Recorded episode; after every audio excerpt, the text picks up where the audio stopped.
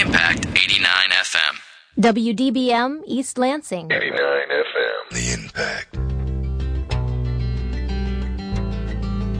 You're listening to Impact Exposure. Exposure gives a voice to our community and provides a forum for discussing the relevant issues of today. Broadcasting from the campus of Michigan State University, this is Impact Exposure.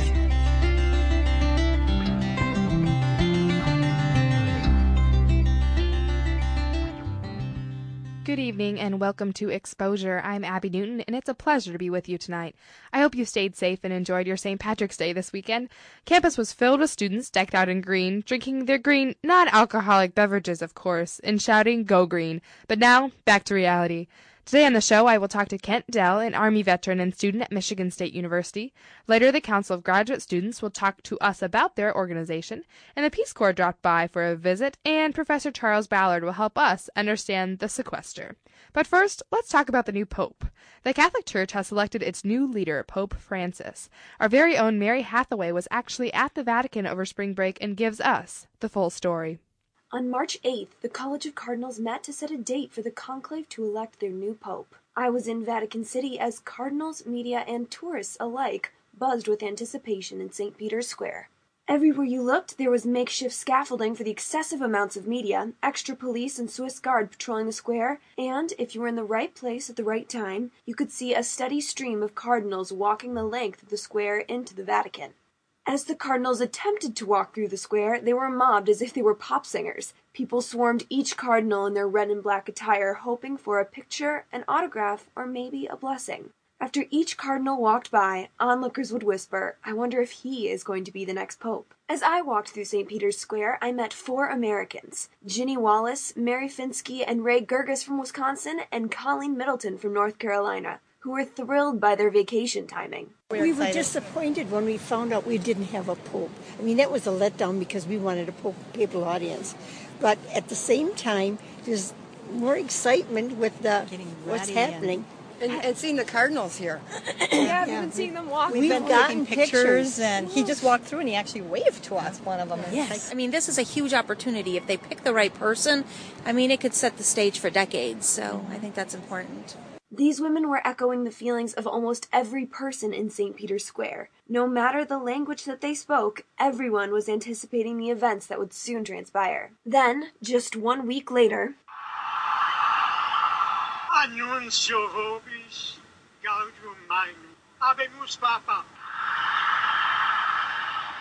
On a rainy Wednesday night, just two days into conclave, White smoke billowed from the Sistine Chapel chimney, signaling to all watching that the Catholic Church had a new leader. Moments later, the crowd in St. Peter's Square once again erupted in cheers when it was announced that Cardinal Bergoglio of Argentina was elected. He would now be known as Pope Francis I. MSU freshmen Rachel Sullivan and Jen Beckner were, to put it mildly, overjoyed by the news. We were really excited, just we, in general. About we literally ran up and down the hallways singing, singing "We got a pope." It was just a great day. And they were not the only ones to be excited by the news. The Catholics in Latin America were especially overjoyed by this election, due to the fact that Pope Francis is the first Latin American ever to hold the papacy. Pope Francis is bringing many firsts to his holy office. He is also the first Jesuit pope. A Jesuit is an order of priests within the Roman Church. But even with all of these changes to the papacy, Catholics are elated with their new leader. This includes MSU senior Derek Peterman. I was very excited um, just because every time it's a new pope, it's time of renewal for the church, no matter who it is or his background. Um, and it's always exciting when there's change in the church because church tends um, to change slowly and um, I think this Pope will be very good for the times that we have because of his humility, but also his connection to the modern world.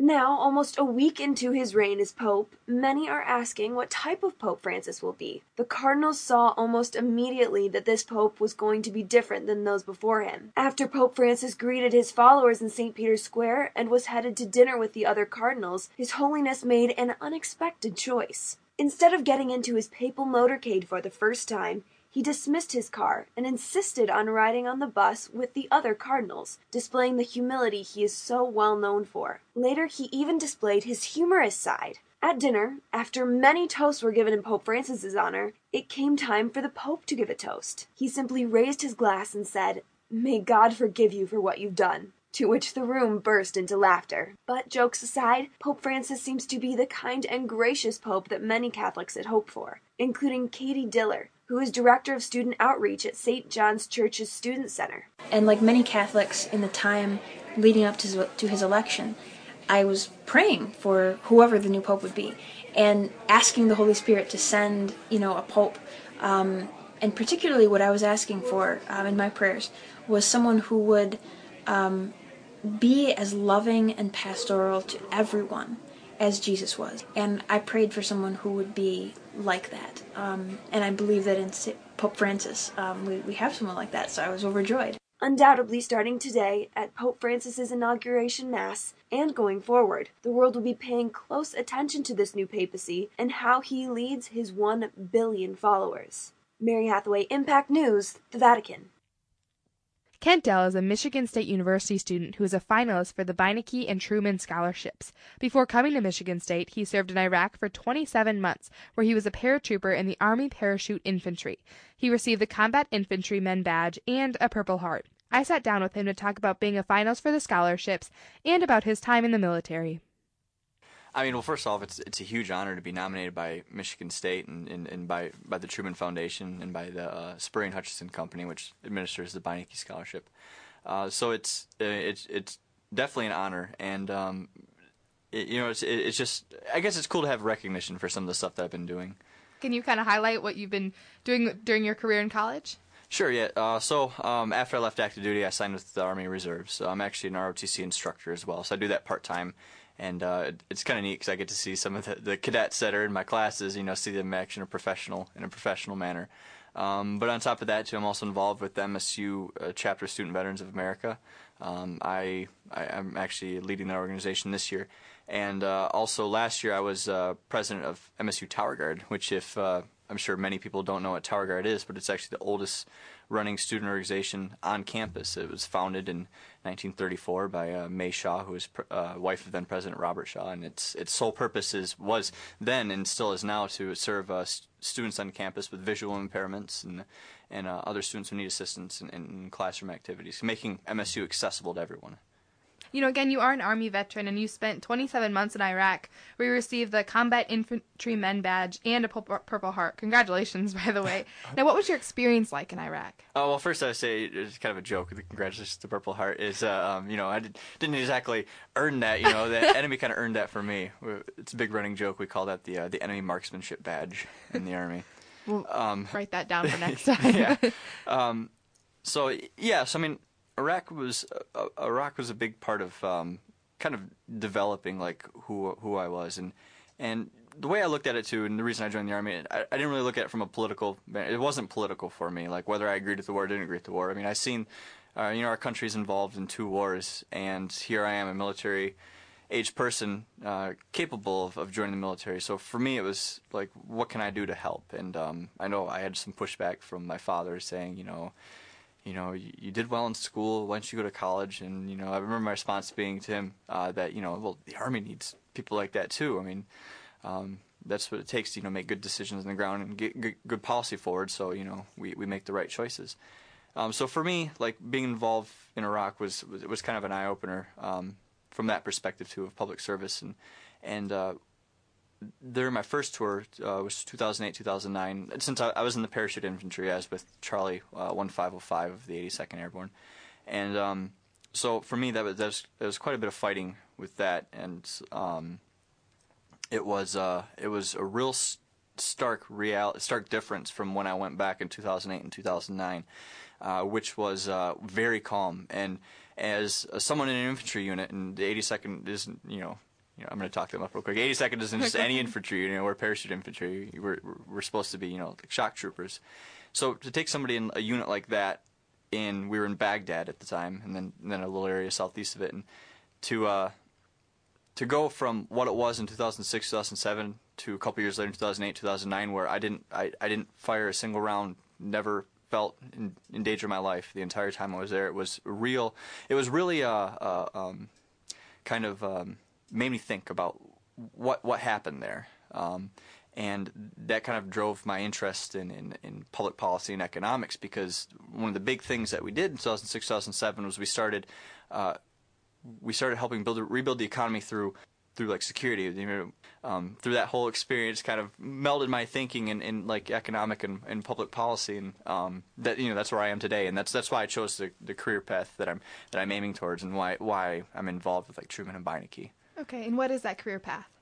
Um, I want to. Okay, I want to. I'm getting a degree right now in public policy, uh, and afterwards I want to get a master's in public policy. So, and public policy for um, for people who are outside of uh, Department of Political Sciences, I like to say it's it's a good mix of like uh, political science, so you have like your theory and your research, and public administration, so you understand how like uh, state and federal agencies work and how they operate, and also economics, so you understand like how markets work and how economic policy uh, uh, can you know affects the economy. So it's a, a, mix of those three things. So it's kind of like how to be um, a good like a, a government administrator mm-hmm. almost, um, and someone who would come up with the types of policies that you know uh, essentially like would you know rebuild the economy of Iraq. Um, of course, I want to do that at the at the state and local level. My interests lie within the state of Michigan. Um, but yeah, so that that's kind of how it all came together for me. Okay, and what's your dream job then? My dream job mm-hmm. is uh, I would love to be a state legislator for the state of Michigan. Um, I want to work as a policy advisor first, and you know help you do research and, and do policy up at the up at the state capitol. But uh, I would love to actually be a representative. Okay, and how did your experience in the Army really enhance your education and I guess your decision to go back to school and get an education? Sure. Well, I mean, the GI Bill was a major part of that. Uh, it, it, provided the, uh, the, funding for me to go back to school, which is really nice. Um, um, I'm actually the first person in my family, uh, my immediate family, to go to university.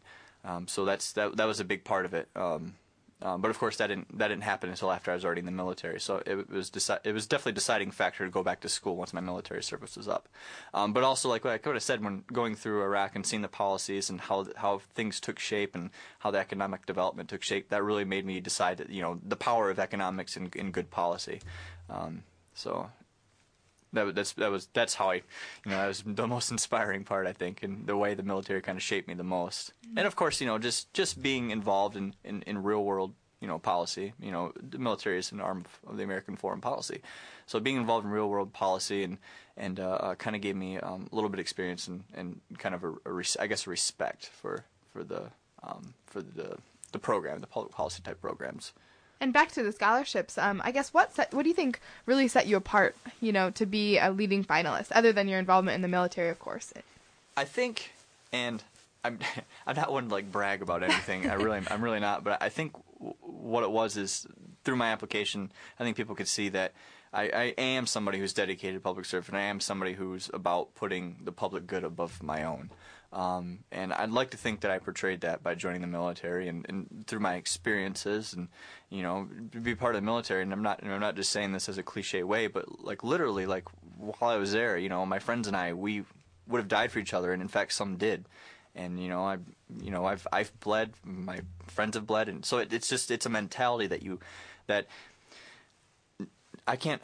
I mean, it's either instilled in you through the military or you enter with it or it's someone you know you're the kind of person that's drawn to drawn to the military and um, so I think in my application it, it, kind of showed through it kind of shown through that this is the kind of person I am it's like it's in my blood it's not just you know it, it sounds nice and something I'm involved with part time but it's it's who I am mm-hmm. and I think that's what was portrayed Okay. And what was the application process like? Because these are huge scholarships, you know, national scholarships, so it has to, had to yeah, be expensive. Um, yeah, uh, actually, uh, I'm going to say, not that the Beinecke was an easier application, but I had already been prepping for the Truman, so when I went to actually apply for the Beinecke, a lot of the, my past experience working with the Truman Scholarship helped me out. So I was able to formulate a, an application fairly quickly with that, but a lot of it kind of built off what I was doing with Truman.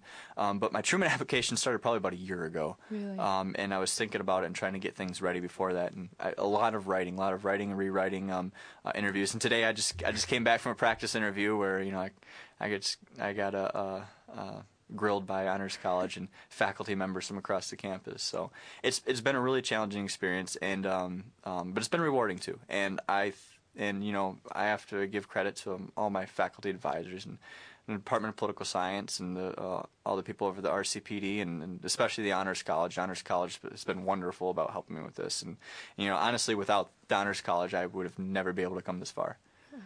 Well, one other thing I w- wanted to talk to you about is you're doing an honors thesis investigating the factors that influence veterans to use or not to use their education benefits. Yep. Can you talk about that? Sure, and I haven't collected any data yet, so I can't make any inferences. of course, you know that would be bad of me. Um, but uh, what what really interests me uh, as a veteran, as somebody who's use, using the GI Bill, I see how wonderful it is and how how well it works.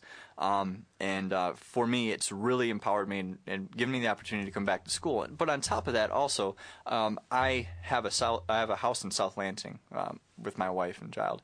So you know, not only is this, you know, giving me the opportunity to get an education and, you know, being an economic driver for the economy, but also it kind of helps with, uh, it puts money back into the local community through like, you know, we, we bought a house and we're improving the house, we're improving the property value. That's one of the problems with the housing bubble and, uh, and recovering from that. So for me, the, the GI Bill kind of portrays like a low-hanging fruit, to speak in economic terms, in that um, I I have inferences why some people wouldn't use it, but to me, um, I want to I want to know why in each veteran's you know cost benefit analysis what it is, what what costs are the ones that are highest enough to offset that benefit of going back to school. Um, and I think, um, as someone who's student public policy and someone who want to do public policy research in the future, this is a really important policy question because uh, we've had GI bills like this in World War II, which essentially paid for uh, all of, of, of, a veteran's education and gave them a stipend and well, so and, and helped. I mean, it helped drive our economy through the 50s and 60s. Um, so for something that's per, can um, perceivably be done again in the future, another GI Bill in the future, this is something that we, we want to look at so we can mold that policy to uh, be more, um, I guess you can say, uh, fit veterans' lifestyles better. Uh, because this can have a huge effect, and this can really help our economy. And I, I see the potential in it, but you know, I also see that there's possible faults that's that's holding it back when you were in the army, uh, did a lot of your fellow soldiers want to go back to school like you, or what was kind of the age and the education standard of that? Well, uh, for anyone who is enlisted, uh, you, you need at least a high school education or, or a GED. Um, officers have all been through school already. So uh, most people I, I was with in, in, encountered besides, besides officer leadership um, was other non-commissioned officers and other soldiers. So uh, we had a, most of us just had a high school high school education, um, and so the thought of going back to school is kind of kind of nerve wracking, I guess. Um, so, but a lot of veterans did. I mean, a lot of veterans wanted to go back to school because of the GI Bill, and um, and it really was a, a, from the friends that I had, it really was kind of a cut down the middle. Either you're going to stay in the military or you're going to get out and go back to school. So um, maybe it was just uh, uh, the perceptions I got from my unit uh, that you know most people, everyone, almost everyone I knew went back to school if they didn't stay in the military and that, I guess that kind of also spurred my interest in, in why some people don't use the GI Bill. And so, what was it like trying to immerse back into school and the whole education realm when you're a freshman and you're a lot older than the other 18 year old kids who are coming in here? It was really weird. Um, I got confused for a grad student. A really? couple, a couple times, yeah. and, yeah. Then my professor would see me like, "Oh, you're in my political science 200 class."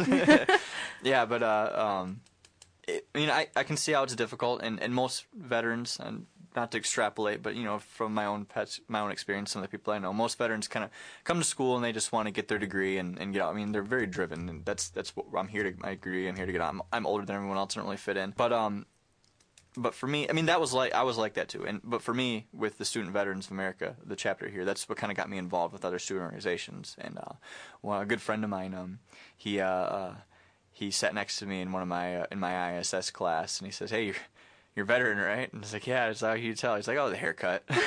so it gives me away, yeah.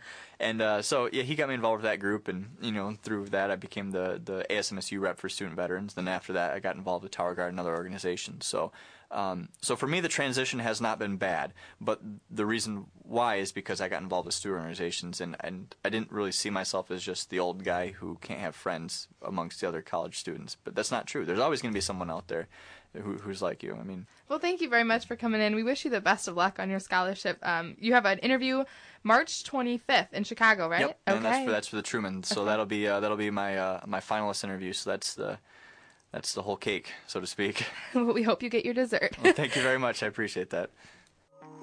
You're listening to Impact Exposure on 89 FM.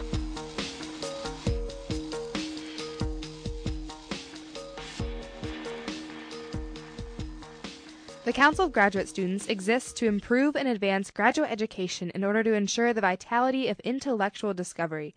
They represent and serve the graduate students at Michigan State University. I sat down with a few of its members to discuss the importance of the organization. My name's Stephen Fletcher. I'm a second uh, year PhD student in the Higher Adult and Lifelong Education program, and I'm the president of COGS. Hi, I'm Denicia Quiroga, and I'm the new VP for External Affairs of COGS. Hi, my name is Lexi Macmillan Uribe. I'm a PhD student in human nutrition, and I am the director of event planning.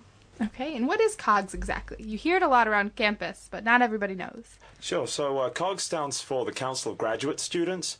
Uh, basically, uh, COGS represents the 11,000 graduate and professional students uh, here at Michigan State University. Uh, that includes students at the College of Law, as well as uh, off-campus medical students up in places like Grand Rapids, Detroit, Macomb County. Uh, we're in charge of advocating for graduate students on a wide range of issues, uh, providing uh, services and different funding opportunities for them, as well as, Uh, uh, uh, in general, uh, just trying to meet their needs while they're advanced degree candidates at MSU. And what services do you offer? Uh, COGS, uh, one of the key services we provide, and, and it just got uh, renewed with, uh, uh, is a shared service that we provide with ASMSU, uh, and that is legal services to graduate and professional students. that's one of the more quote popular services for students to to utilize, and, and certainly that's been in existence for over 30 years now with uh, with both the undergraduate and graduate student governments uh, uh, co-sponsoring it. Another key service that we provide is the discounted parking permit program uh, with the City of East Lansing. that's a program that was introduced two years ago in, as a collaboration between COGS and the city, and that's been really popular, especially with graduate assistants on the north end of campus, because GA permits only really allow you to park south of the campus. So for those folks who work late at at night in their labs or uh, teaching, uh, having a shorter distance to walk, uh, to walk uh, works out for them, and it also helps the city in terms of uh, providing some revenue there. And now you're, um, Dion, you're the vice president of external affairs. Yes. And so you guys, you know, it's different COGS because you represent students who aren't necessarily on Michigan State's campus. So how is that challenging for you? And I guess what do you do in your position? Yeah, it's definitely a challenge. I mean, we are fortunate enough where we have a lot of different campuses now, both the medical schools um, and Grand Rapids, Detroit areas now. And, um, you know, with technology the way it is, we are doing things such as using telecommunication, um, things like that. But we're also extending a lot of our activities um, to those sites. Um, we recently had um, a Detroit uh, hockey game or. Red Wings, right? And um, where um, many of the medical students who are from that area, as well as the ones here, were able to um, go see a game um, discounted um, through that. So, but yeah, that's definitely a very important thing we want to keep connected with. Okay, what are some upcoming initiatives that you guys have? Do you want to talk about Graduate and Professional Student Appreciation Week now?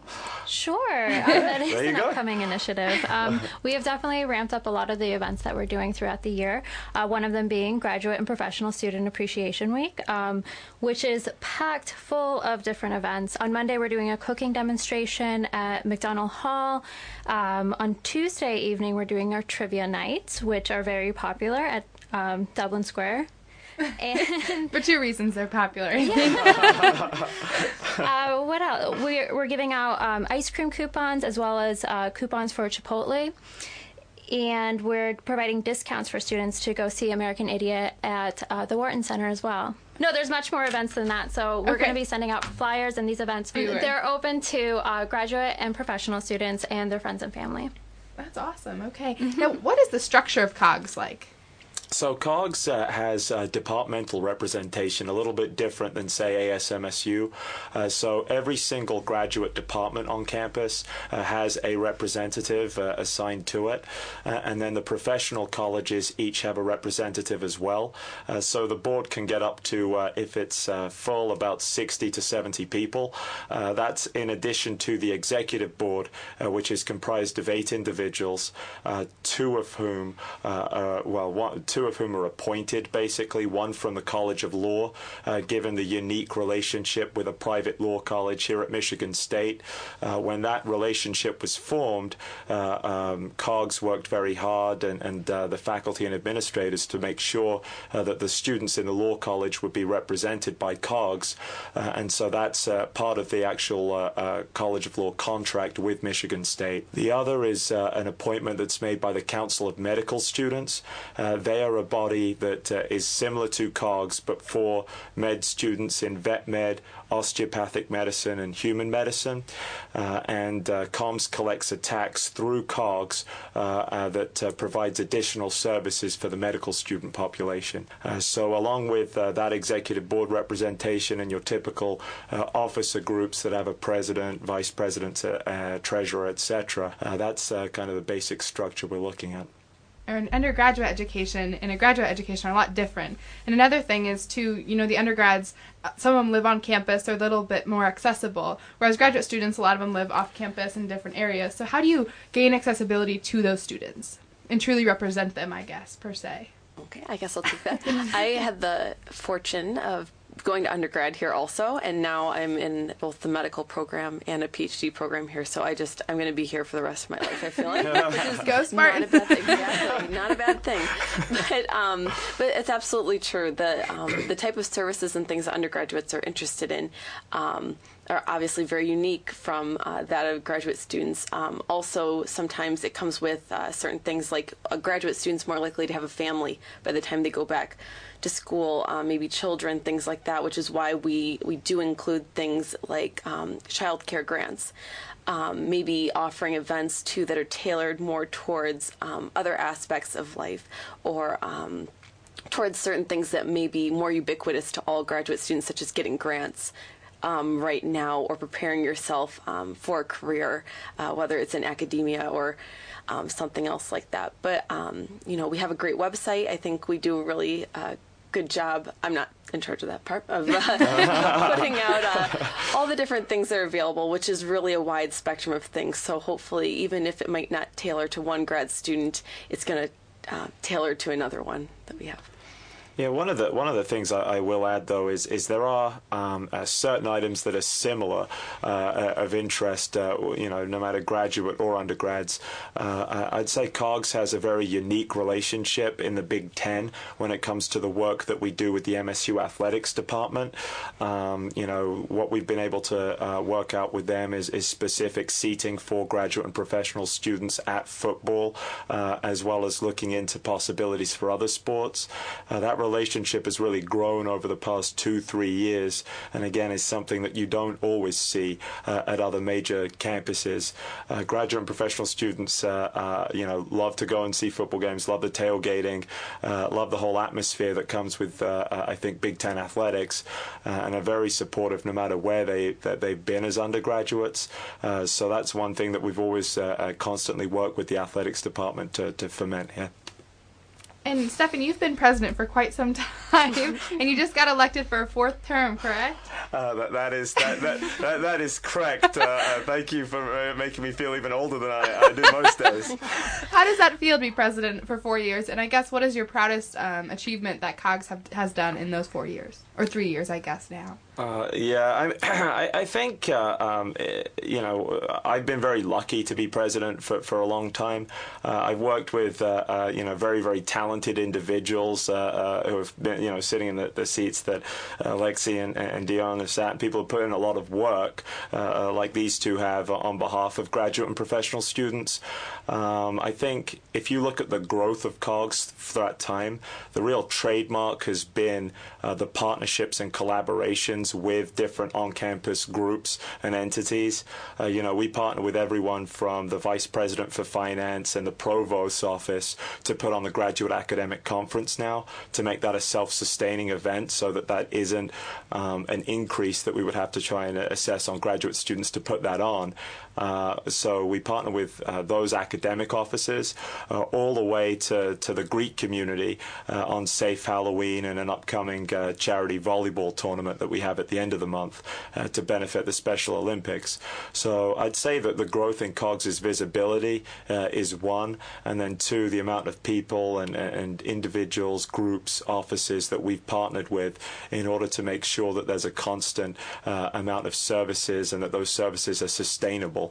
Uh, that's, uh, I, think, some of my, you know, fondest memories. But it's also the little things. So we'll occasionally get cards from students who have been funded to go on conferences, mm-hmm. uh, and they share their appreciation because without that $300, they wouldn't have been able to go to, you know, Wyoming or Kentucky or Las Vegas. I wish I could go to Las Vegas uh, uh, some days, but uh, you know, those sorts of uh, smaller things are also what's been very.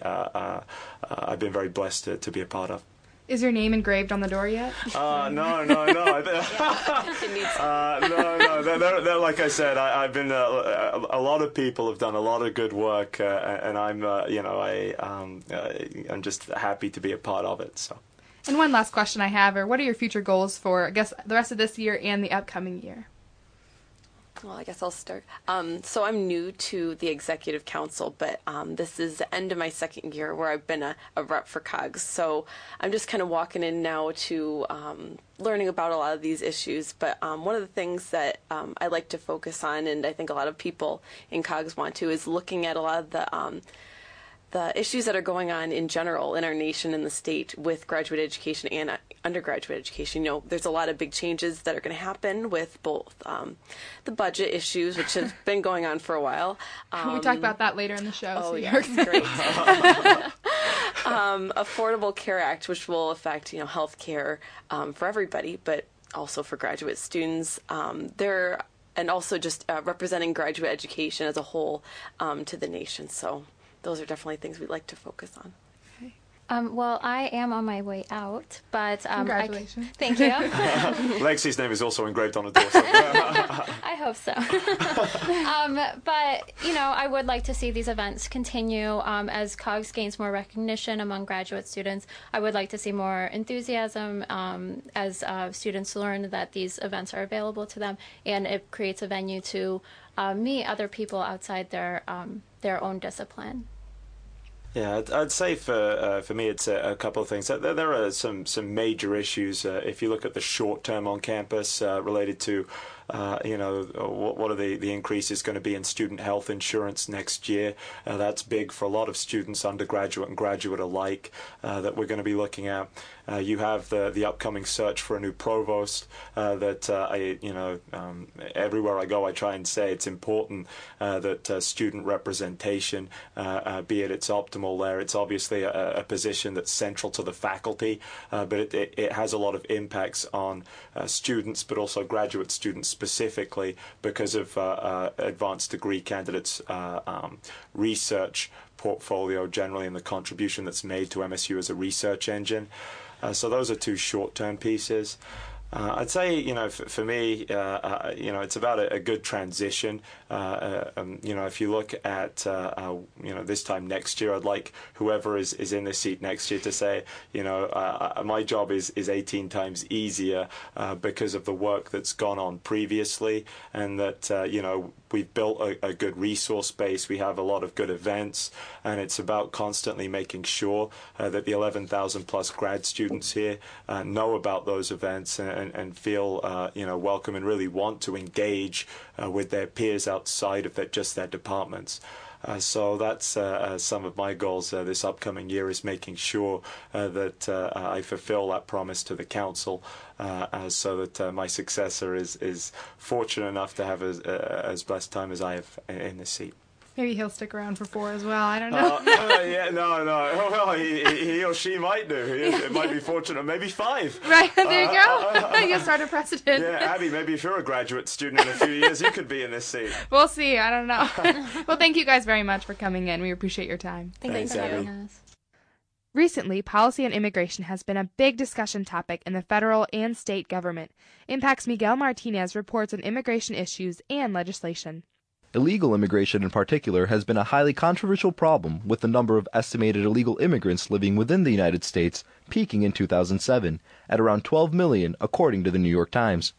After years of debate on how to properly take care of the issue, Obama promised to make it a priority of his in 2013. This promise quite possibly won him the election as President Obama received 71% of Hispanic votes in the 2012 presidential race. With talk of Obama's potential new reform and his work with Congress to provide a solution for the immigration issue, I took the time to speak with the director of Immigration Law Clinic, Veronica Thronson, about legislation regarding immigration. Well, as you may know, there have been a few uh, proposals right now, but that are pending, but nothing has become law yet. The president uh, has his own proposal where the idea is to try to get status for the 11 million undocumented immigrants we have in the United States.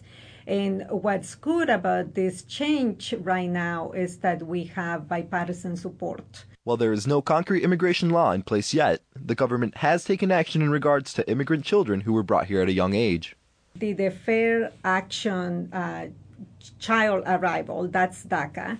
So uh, the idea with that is that the government knows that these kids are in the United States, and the whole point is to say, okay, we know you are here undocumented, but we are going to defer any action on your case. We are not going to deport you. You are going to be a low priority. The DACA program would issue eligible youth a two year work permit and open to them opportunities which they would otherwise have no access to. Uh, the point is to help these people who were brought here without any fault of their own to be legal, at least for a while, to be able to, you know, access an education, access, I mean, higher ed, uh, access other services that they may uh, need. After President Obama signed the Deferred Action for Childhood Arrivals memo in June 15, 2012, many young immigrants waited eagerly to apply. Finally, on August 15th, applications began. One of the young people affected by this program was high school senior Diana Sandoval. I applied for this program in September and I got results in late sometime November saying that I was eligible to apply for a license. While getting a license is something most of us do at around the age of 16, Diana never felt she would be able to get hers. This program will allow her to do many things most of us take for granted. Well, first of all, I'm going to be able to drive, you know, go out and be with friends. Um, it's also giving me the opportunity to apply for college, have a job, and just be, you know, do things that I want I couldn't do before. After applying and getting accepted into the DACA program, Diana was disappointed to find out Michigan was one of the few states that would not be granting driver's licenses or state ID cards to DACA beneficiaries, according to a brief given by the Secretary of State on November 26th. This position was later reversed on February 1st of this year. The initial reason for denying ID to program recipients was because of a law prohibiting the granting of licenses to individuals who are not lawfully present in the country. This changed, however, when in January federal guidelines were released stating that DACA recipients are in fact considered lawfully present. This news filled Diana and her family with tremendous joy, as expressed by Diana's mother, Olivia. Pues sí, eh, para nosotros fue una gran alegría porque nos teníamos que separar de ella porque estábamos pensando en mandarla a estudiar a México y ya con esto pues ya ella puede empezar sus estudios aquí. Olivia states that they were all overjoyed with the news, as they were previously thinking of sending Diana to get a university education in Mexico, where they would have to have been separated from her. With the DACA program now in effect, Diana will be able to stay with her family and continue her education here in the United States. Like Diana, many immigrant youth will now be able to receive a higher education as well as get jobs and legally drive. With around 11 million illegal immigrants currently living in the United States, immigration is an issue that can be postponed no longer. While no agreement has been reached on a reform yet, the DACA program is a great step towards solving our immigration issue. It is now President Obama's responsibility to work closely with Congress and come up with a new proposal that can satisfy both parties in order to finally take care of the illegal immigrant dilemma. With Impact News, I'm Miguel Martinez. MSU Today reports that for the 13th time in a row, Michigan State has earned a spot on the Peace Corps' annual list of top volunteer producing universities across the country. I spoke with Peace Corps campus representatives Elizabeth Hunt and Marissa Rinkus about the Peace Corps. I'm Elizabeth Hunt, and I was a Peace Corps volunteer in Niger. Um, I'm Marissa Rinkus, and I was a Peace Corps volunteer in Guatemala. Okay, so first off, what is the Peace Corps? The Peace Corps is a 27 month commitment through the U.S. government where the U.S. government pays for your flight over and you live and work in a community and address their needs. Um, you get three months of training and then two years of service. And why do you feel the Peace Corps is important? I think the Peace Corps is important because it helps, first of all, it helps the U.S. Um, have a different um, perception of other countries and it helps other countries understand more about the US as well. But for volunteers, it's just really a life altering experience. It really helps you to get a perception on life and the world. It changes your perspective on on what you want to do with with your life and helps you really understand people of different cultures and different places and um, you know attempt to really make a difference in people's lives while while at the same time they make a difference in your life too right what was your experience like in Guatemala while you were in the Peace Corps?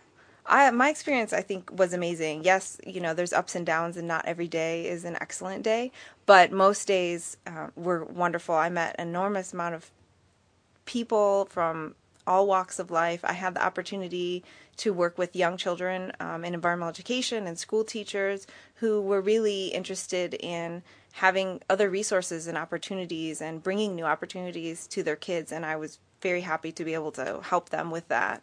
So that was the most probably fulfilling aspect for me, but also just the friendships that you make and the opportunity to travel and meet new people, learn a new language, uh, try new foods. It's all uh, a great opportunity. And could you see a difference when you first arrived than when you left?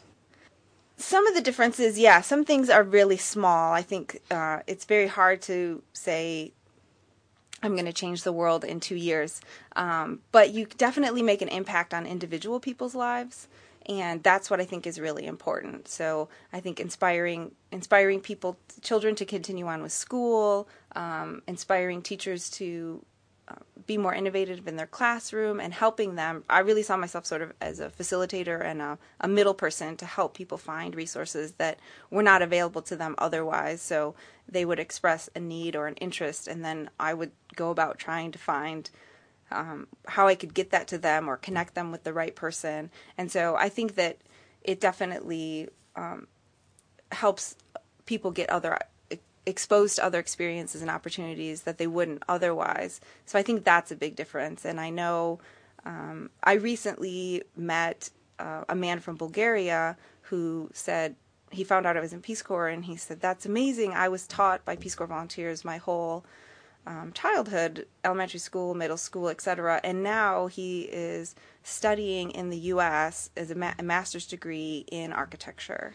And he just, you know, I'm sure that if you know he he wouldn't have had maybe that opportunity had he not had the experience with Peace Corps volunteers with Americans, got to learn English, and you know he was very grateful to them and he just said that he really appreciated everything that volunteers had done for them. And i think there's a lot of individual stories like that that maybe the individual volunteer never hears about but um, but they do but they do happen. And what was your experience like in niger it was very similar and yet very different. I was a health volunteer, so I worked with um, mostly my village women and then women from the surrounding communities in a health clinic.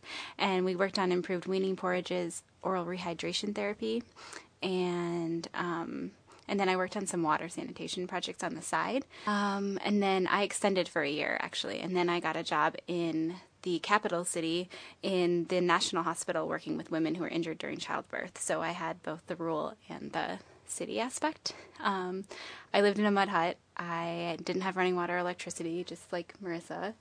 Um, yeah, you just make really good friends and you work on projects that your community wants to do but aren't sure how to navigate the process of funding and things like that because we know how to do that. And so um, that's really my role also was mm-hmm. just a middleman and I did have running water and electricity. Did, sorry.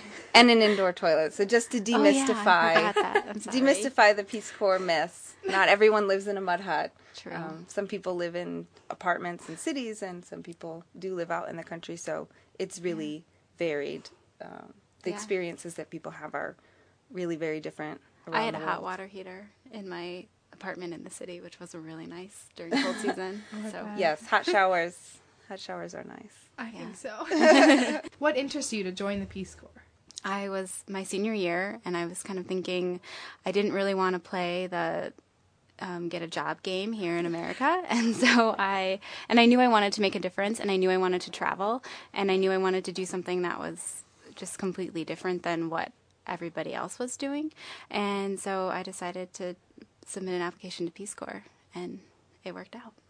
I knew that I wanted to eventually go to graduate school, but at the time I was sort of at my wits end with school, and I thought I can't be in another classroom right now, and um, and I had actually heard about the Peace Corps when I was in high school, kind of randomly through a friend, and it had stuck with me. And as I got older, I kept looking into it and reading about it, and I just thought, this is something I want to do. I've never really thought of myself as having like a calling in life, but if that is, that's probably the closest I could think of as a calling because I just really wanted to do it. I just thought this is exactly what I want to do and I couldn't exactly explain why, but I definitely wanted to learn another language and I wanted the opportunity to travel and you know, I wanted some time to figure out who I was as a person and what I wanted to do and I definitely was interested in you know, I was really interested in the environment and helping people in natural resources and those types of things. And so I think I thought, well, this is an opportunity where I can use these skills, um, you know, hopefully to make a difference in some way uh, but really just get that hands-on field experience that can be hard sometimes in the U.S. when you're a recent grad mm-hmm. to really get um, a lot of hands-on experience and responsibility. So Peace Corps definitely mm-hmm. gives you a lot of responsibility, a lot of autonomy, and um, you're left to, to do a lot on your own. So you earn an, you learn a lot about um, you know having to having to work with community and how to plan projects on your own and do all of these things in a completely different language and culture and environment that you've never been in. So I think that really sets the bar pretty high. I'm um, sure. when, when you come yeah. back. So Yeah. that's so it can, so it turned out to be you know a, a great opportunity in and of itself, but it also really helped me afterwards. And is college age students the norm in the Peace Corps? Yeah, I think the average age right now is 26. Yeah, I think so. For students, so the oldest serving volunteer is 83. Wow. Um, I th- she had a birthday sometime in the fall because we posted it on our Facebook page, uh, and I think that was her second Peace I think so, Corps service. Okay. And your minimum requirement is that you're 18 years of age and a U.S. citizen. Um, but the majority of volunteers have a bachelor's degree, and yes, are you know right out of undergrad or soon afterwards. Um, and then there are a number of retirees or other people who maybe didn't earn a bachelor's degree, but they have significant life experience in a particular area, um, and that kind of thing. But the majority are still Mhm. still wide-eyed young Bushy-tailed. bushy-tailed Americans out there to to to genuinely people that genuinely want to make a difference. So, um, which I think is which is important, um, and it really helps helps everyone learn how how difficult that can be. It is the best experience that I've had so far in my life for sure, and it taught me a lot, and it gave me a lot of time to think about myself. I can't imagine not doing Peace Corps and then going on in life and not having that kind of that cross cultural experience, that all of that kind of things that I had, those friendships that I have now, both American and um, and Nigerian, and so I wanted to get other people excited about it because it was really it was a great option for me. I agree. It's the best thing that I've ever done up to this point in my life, and um, something that I'll never forget. It's a very unique, once in a lifetime opportunity that I feel very privileged to have had. And I encourage people, if they have ever thought about it at all, even a, a little glimpse in their mind, that they should really think about learning more about it, coming to talk to us, or you know, watching a video online or something like that, and find out you know find out more if they really think it's for them Mhm. and and even start the application process because if you can make it through the application process you're you're on your way it's it's uh quite an arduous task yeah. yeah, it's definitely your first test. Now, how can students get more involved and learn more about it? Yeah, well, we have an office on campus in the International Center, room 202. We hold off office hours.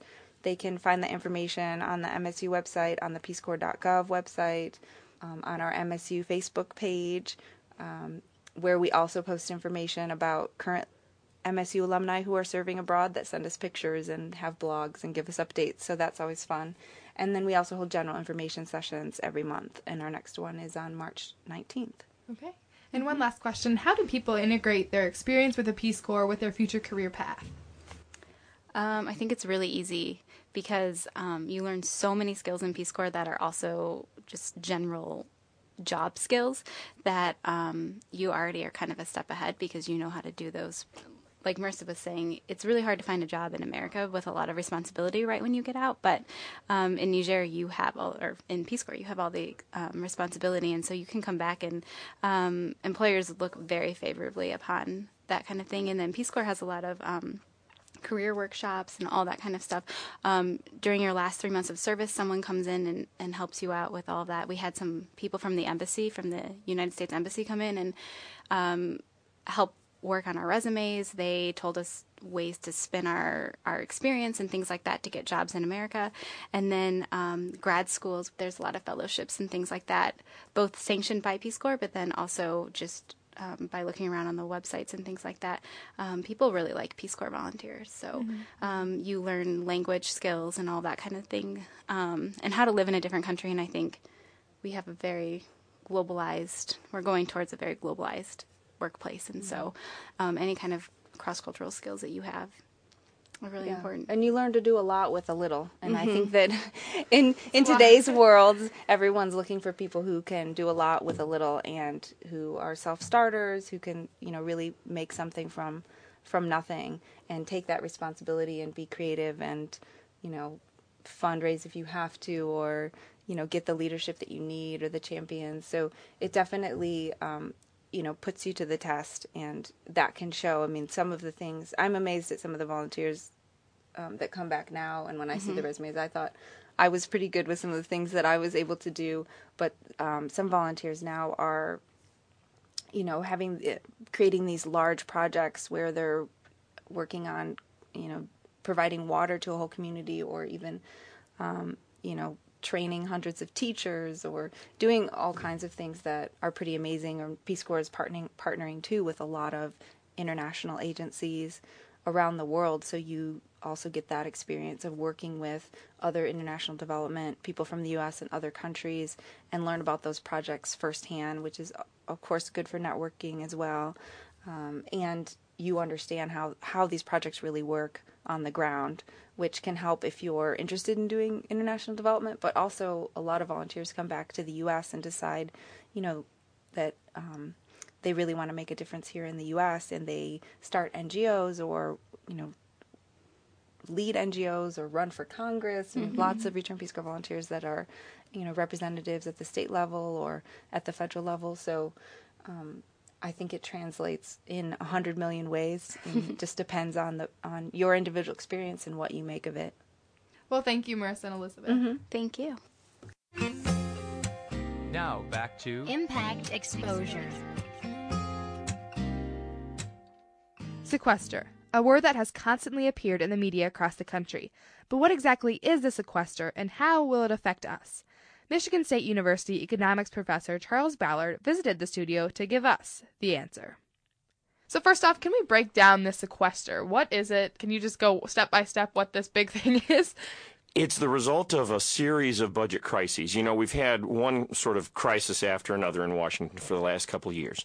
Uh, we have this thing that we impose on ourselves in the United States that no other country has, where we have this debt ceiling, a limit on how much debt the, the government can have.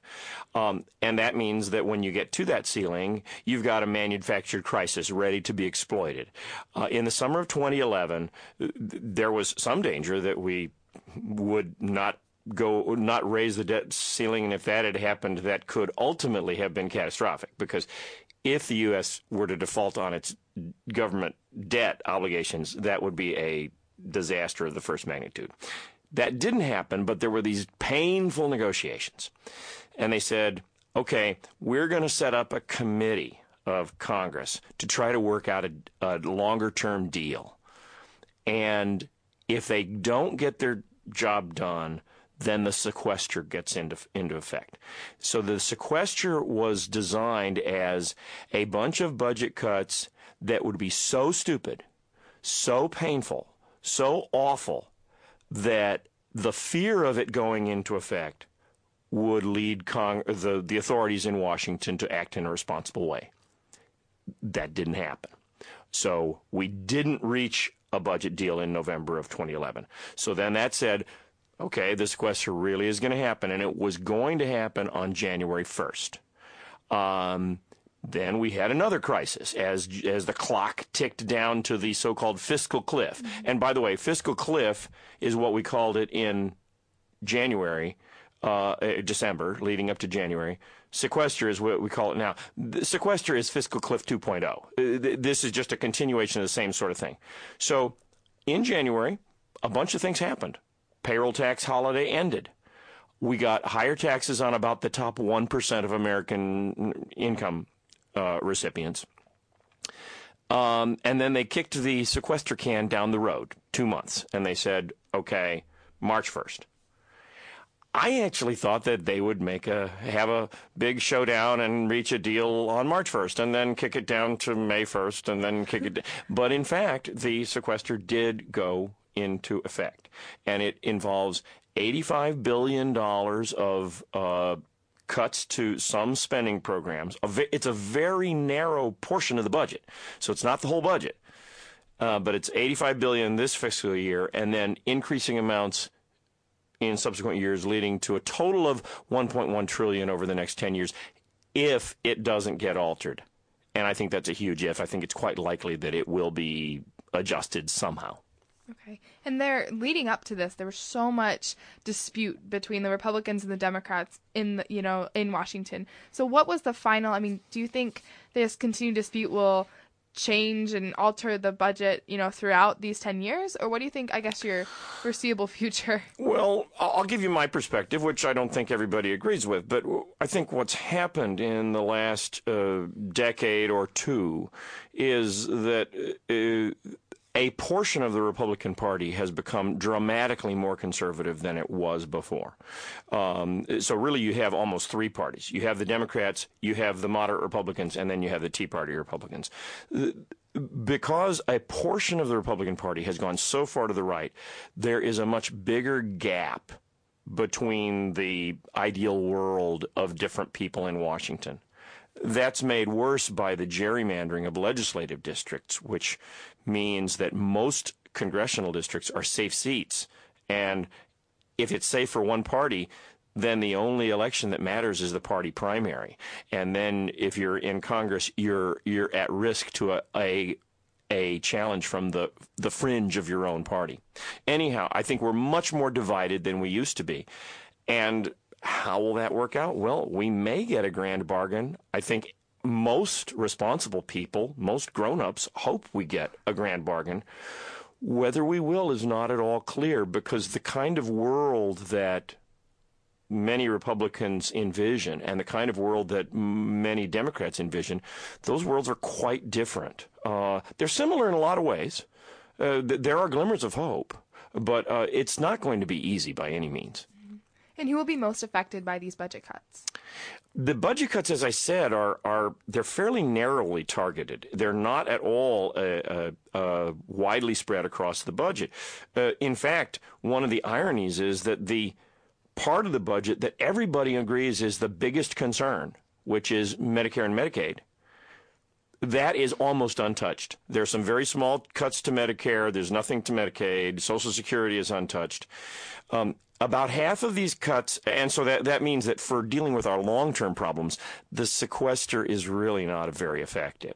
And what it does cut is some of the programs that I at least think are most valuable Head Start, um, emergency uh, um, disaster relief.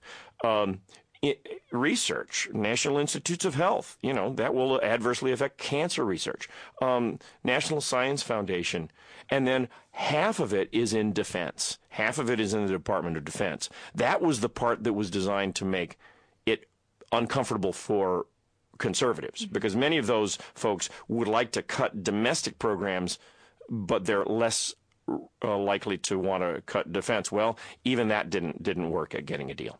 Okay, and education wise, how will that be affected by the um, budget? Um, there will be, for, for instance, Head Start. There will be some reductions in Head Start. That will mean that some mostly low-income children won't have a slot for them. There, there, there might have been a Head Start program spot for them, and now there won't be. Um, there are some program cuts to uh, programs for students with disabilities. So special needs students, some of them will not get the kind of assistance that they would otherwise have had. Um, uh, the uh, the energy department is cutting is cutting some money. That may have some effect. Uh, oh, the Centers for Disease Control and Prevention. So a, a, lot of these are not directly related to education, but they could have some spillover effects. Um, in terms of Michigan State University researchers may have research grants with some of these uh, groups. Um, I think it's a little too early to know for sure because the sequester only went into effect a couple of weeks ago. Mm-hmm. But um, those are the kinds of things. And what is your biggest concern with the sequester? If you could pinpoint one thing. Oh, one thing. Well, it it's just incredibly meat axe. It it takes a meat axe to some of the most valuable parts of the budget, and it doesn't. It leaves untouched a number of programs that are really causing our budgetary problems. Um, so, and then the other concern, I guess, is remember we're coming. We're still coming out of the worst economic crisis of our lifetime. Um, the recession of 2007, 2008, 2009 was by far the deepest downturn since the Great Depression. Um, and the economy has now been moving forward for three years, but it's still, it's sort of like it's in second gear. That's better than reverse, which is where it was four years ago, but it's not where anybody would like to be. And we still have high unemployment. And so now, when the recovery is not yet completely solidified, we're tapping on the brakes or maybe slamming on the brakes. Um, we are we raised taxes, a big payroll tax increase, um, and then the more we cut spending and raise taxes all of a sudden, the more there is the danger that it would toss the economy back into a recession. I actually think that if we're lucky, that won't happen. Um, but it is a concern, and it's one of the many reasons why a lot of folks uh, were were eager to try to get some of the fiscal cliff, cliff put off. Mm-hmm. Okay, and so if you were in Washington right now, how would you fix this? Uh, well, if I were in Washington and I were a dictator, uh, it would be really easy. The problem is that to get it really fixed under our Constitution, you've got to get a majority of the House and a majority of the Senate to agree to the same thing. Um, I do see some hopeful signs in the uh, budget that House uh, House Budget Committee Chairman Paul Ryan, the former Republican vice presidential nominee, he released his budget just very recently, and Patty Murray of the Senate Budget Committee, a Democrat, she released her budget. They're way far apart in a lot of places, but they're not as far apart as they once as they might have been. For instance, the Ryan budget does several things that would make it easier to make a deal from here. Um, it accepts the tax increases that went into effect on January 1st. Uh, it, it doesn't say we're going to try to roll those back. That's now sort of a done deal. And it it accepts much deeper cuts to defense, for better or worse, um, you know, if you're a hawk on military matters, that's a problem. But if you're looking to solve the budget problems, that's probably good. Uh, so that the difference on defense spending between the two sides is negligible. Um, the difference on, on taxes and how much to cut domestic spending programs is still very large. But it's not as big as it used to be. And I like the fact that President Obama is on this charm offensive. He's going and having dinner and all that kind of stuff. We need but, but ultimately, we we need the, the the the middle of the American public to assert itself, because right now we're being driven by the by the wings, by the edges, um, and that is that has led to this series of uh, failures in Washington. Do you think it is possible to get that body of the plane, I guess, that we're flying on? I think it's I think it's definitely possible. In fact, we came pretty darn close. We've come close on a couple of occasions. Uh, and I think the sticking point is that the, the about half of the Republicans in the House of Representatives are very, very strident. And, and for many of them, any deal is unacceptable because a deal by definition means that you get less than 100% of what you want. And I think there is there is among some and let's not make it all Republican. I think there's some Democrats who are very reluctant to compromise on on anything um, as well. Um, so it's not easy, but Speaker Boehner and President Obama came close a couple of years ago. Um, everybody knows what the blueprint looks like to get a deal. Um, if we can summon up some political courage, uh, I, th- I don't think it's beyond the, the realm of possibility. I think we've covered many of the most important issues regarding the sequester, and uh, but I would say that much remains to be seen. Um, the the the budgets that came out, the House budget keeps the sequester in place. The Senate budget does not. What we may end up with is some, I hope, some compromise where some of the most valuable programs uh, are reinstated. I would hate to see things like um, education support for special needs children or Head Start uh, on the chopping block. So I hope we can get at least some softening of that. Okay. Well, thank you very much for coming in. We really appreciate your time. You're welcome. My pleasure talking to you. Thank you for joining us tonight on Exposure. Special thanks to our news director, Gabriela Saldivia, our general manager, Aaron Young, and our station manager, Ed Glazer. Keeping you informed and bidding you farewell until next Tuesday, I'm Abby Newton for Impact 89 FM. Broadcasting from the campus of Michigan State University, you've been listening to Impact Exposure.